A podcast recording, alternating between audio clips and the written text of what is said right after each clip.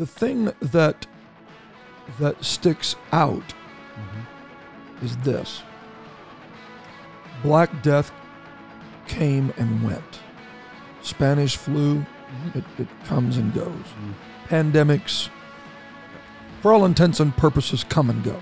Hey, that's right. Okay? It's not the first one. But there's lasting impact by a, I don't know any other way to say it than a, a sub virus that kind of remains constant throughout all of the coming and going of the medically defined viruses Mm. of history. There's one that, as you study these pandemics, remains constant. And I submit to you, it's way more deadly, Mm-hmm. and its impact is way broader than just the time frame of awaiting herd immunity or Mhm. vaccinations Right. of the present generations. And we're going to talk about that next episode. concern. Okay. Have a good day, guys. Thanks for listening. All right.